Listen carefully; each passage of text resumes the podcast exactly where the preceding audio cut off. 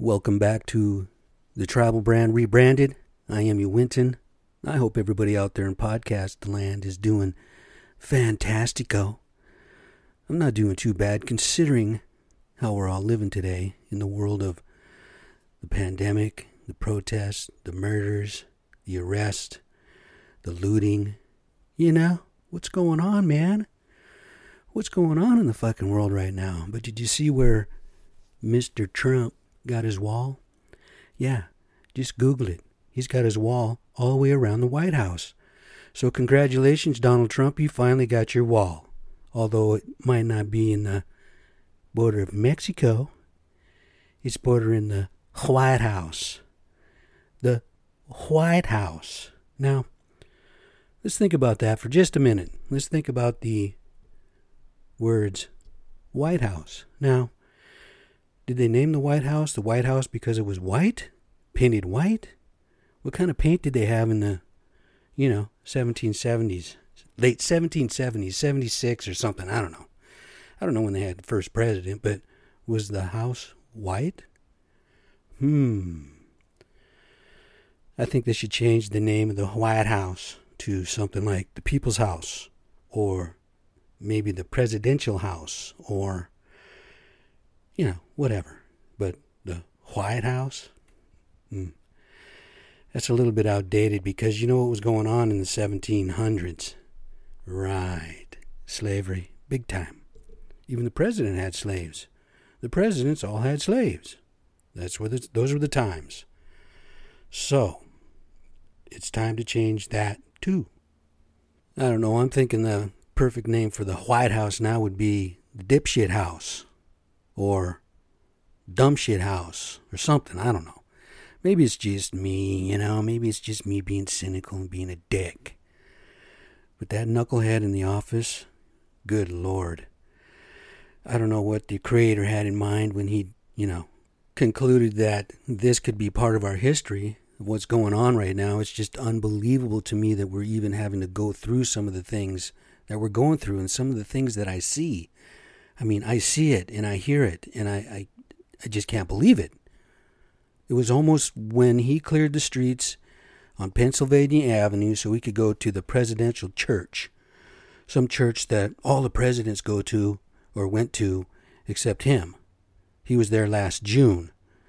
But all of a sudden now, Barr's going to clear the streets. Well, he's not going to clear the streets until the president says, hey, give me some room, right? Wouldn't it, wouldn't it have looked a lot better if the president of the United States of America had decided that, you know what? I'm just going to walk out there amongst the people and walk down the street. He's got the protection. He's got the, you know, he's got the cops. He's got the army. Ain't nobody going to mess with him. But no, he wants to show power and strength, right? Dominate. He wants to dominate. We need to dominate the protesters. We need to destroy. This guy is something else. But what really blew my mind now, I don't know if it blew your mind like it blew my mind, but it blew my mind that he grabs a Bible and he's standing there and he's holding the Bible with a pissy look on his face, like I couldn't even really quite describe the scowl on his face, right? There's no hope. There's no there's no hope there on his face. There's no like, hey people, I got this. Nothing like that. It's all about power and domination. And now he's going to show the Bible to the people in front of this church to where he hasn't even been since June. And who knew, you know, why did he even go in June, right? And hold the Bible like that. And then a couple days later, I saw a picture on Twitter right next to the picture of Trump holding the Bible. They show Hitler holding a Bible in the same manner, right? If Trump wanted to be for the people, he would have said some words. He would have said, Hey, I've got this Bible, I've got this belief, I've got this something in my heart for the people of the United States of America, right? For the people. Isn't that why he's there? For the people of this country. But while cities burn and people loot, he's taking a trip down to, well, he's doing an, he's having an inspection on the bunker, right? Well, I think I'll go down there and I'll see what this bunker's all about, you know? Uh, and then he explains it like, yeah, I was doing an inspection. And then from what I heard the other day, he said, yeah, I went to the uh, bunker like two and a half times. What? So you went two times, and then the other half time you only went halfway there and then turned around? I don't know. Maybe it's just me. Am I am I an asshole? Am I a dick? Because if I am, let me know. If I'm just being a dick here, right? I know I I don't show any regard or any respect or anything to the the White House, the president. You know, you got the 4th of July coming. You got everybody like, "Oh man, it's got to happen for the 4th of July." You know, the birth of a nation. Happy birthday to, you know, Lady Liberty. All that bullshit. You buy into that? Do you really buy into that? If you're African American, if you're American Indian, Native American, indigenous to this land, the birth of this country wasn't for us, right? Look at the Constitution. I don't know much about it. I've never read it, never had any interest in reading it. I probably should because I babble about shit that I don't know anything about. But I do know this. When they wrote the Constitution of the United States of America, there's some words in there that say the, the black man is only two thirds human, or something like that, right? So he's a third animal, okay? Well, they didn't just think that about the blacks, they thought that about every color that wasn't white, right? And you've had, what, 1492 or whatever it was, it came over here, right? So we'll just start from there you know, racism has been around since time began, I'm sure. I'm sure it has. Okay? It's not just it's not just a thing that's going on here in America, it's been going across the world, but now that we're seeing all these crazy ass protests and now you even have the National Football League saying, "Oh, yeah, we uh we owe an apology to the black man because uh you know, we got it wrong there. You guys remember when Kaepernick was, you know, kneeling down for the national anthem, right? You remember that. Now, back when that first started, you know, nobody understood what he's, he was doing. Nobody understood what he was trying to say or what he was trying to convey to the people of the United States, right? He was he was trying to this was a message for the brutality by the police to people of color, right? Doesn't matter if it's black or brown or red or yellow at this time, but mostly it was about the blacks. Now it's about everybody, right? Because everybody's getting ass whooping. If you ain't white, you ain't right. Let's be honest here. You see it all the time, you know. But anyway, he was uh, doing his kneeling down. Now, what's the irony of this? He started taking a knee to protest against the brutality of the African American in all situations, right? But now you have a cop taking a knee on the back of a black man's neck and he dies. Now, what's the irony in that, right? Now they're paralleling one another, right? Or is it just me? Am I just thinking outside the box or what am I doing? I don't know what I'm doing here. I'm just thinking out loud. I'm thinking, man, you know, what's it going to take? Well, it's not going to happen in my generation now, right? My prayers are for my grandchildren and my great grandchildren because the the hatred and the racism against another man's color, dark color, has been taught by mom and dad or grandma and grandpa, right? It's all been taught it has to evolve out of out of the generation, right? So hopefully when my grandchildren are 23, 25, 30, right? And they start having their own children, people that are growing up with them haven't been taught the racism against the black man, the native, or even against the white because there are some people, I know some, I've known people that cannot stand the white man, right? I know there have been times I come across like I'm racist or, you know, no, I'm not racist, right? It's like I told you before. Some of my best friends are white. Oh, anyway. Uh, yeah, I, you know, I'm not a racist against any color, but uh, it's like I said before, I have a history, right? There's a history there with me and the white people, right? So, it doesn't mean I'm racist. It means I'm pissed off. You know, I don't dislike people because of their color. I dislike people by the way they act and the way they are and their history, right? If I knew somebody didn't like a black person or because of their color, they wouldn't be my friends, right? Because I don't, I don't surround myself with people who, you know, are like that. That's some kind of a, that shit's been taught and it's been learned and it's been embraced. But that doesn't mean that you can't learn to be different when you get older and when you're able to make decisions, when you're able to think, right? And, and have your own thoughts. I mean, I grew up around racism, right? I told you before, the guy that my mom was with, Eugene, him and his family didn't like black people, right? But he wanted to adopt me, a little Indian boy who was dark brown in the summer, like red, like an apple in the summertime. Yet they would say bad things about the black man, right? naming the, his brother named his dog the N word, right? Black Lab. I grew up around this stuff, and it, you know, I always thought about it. I'm like, why? Why do they think like this? Why is that okay? And ever since I was a little boy, I liked, I loved black women on television. I just loved them.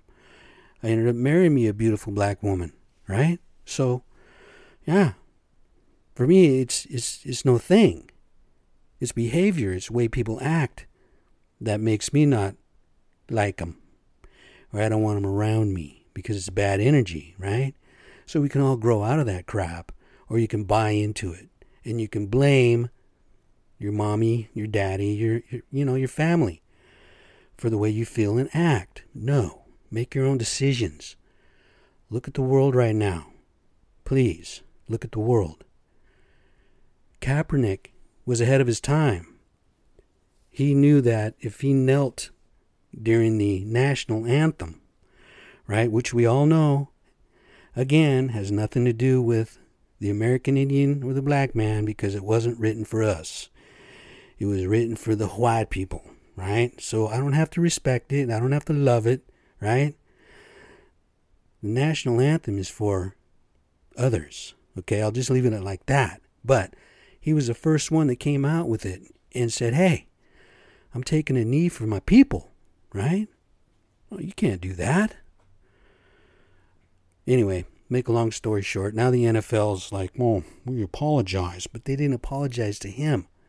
They just apologized to all the black men in general. Well, Kaepernick, he, uh, you know, he has a way about him to where some people could take it a little different, right?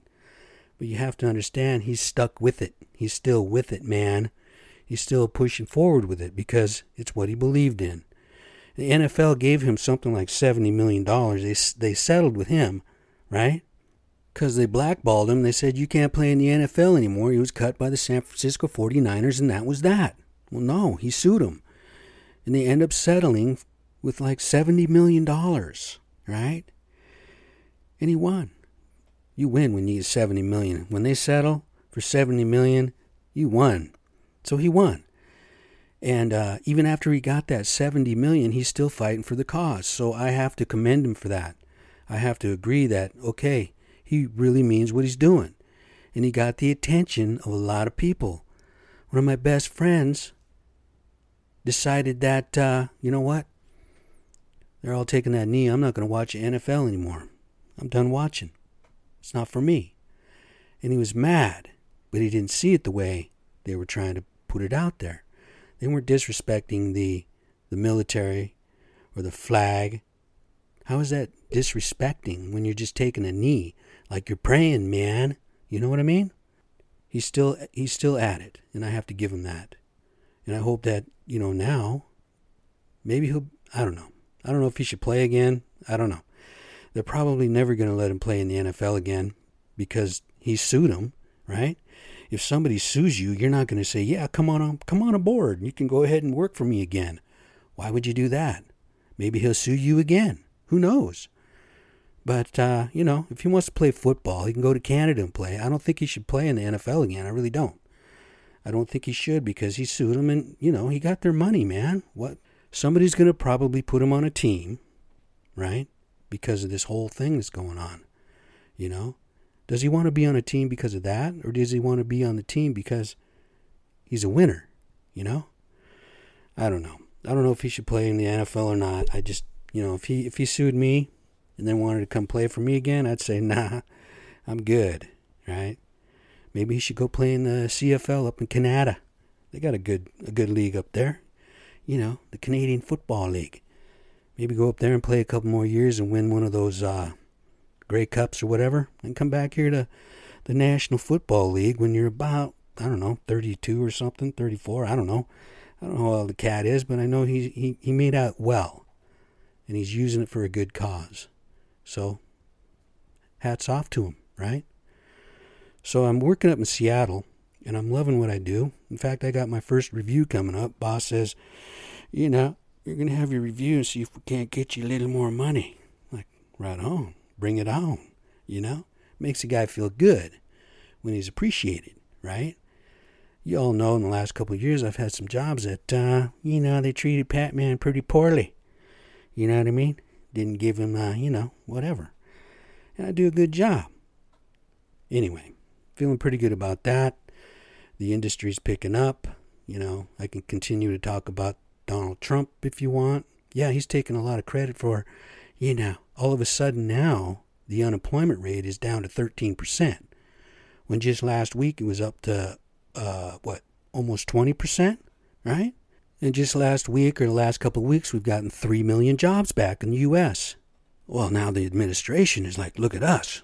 Now we got 13% unemployment all of a sudden, just like that. The, the administration was responsible for 3 million new jobs. No, those aren't new jobs, pal. Those are jobs people are just going back to, okay? A new job is a new hire, right?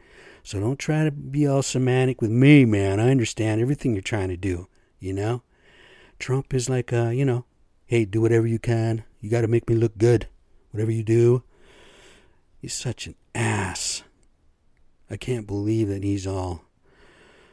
I'm going to go ahead and make sure that uh, if those governors don't listen to me, I will bring the military in and we will take care of business. I mean, come on, man.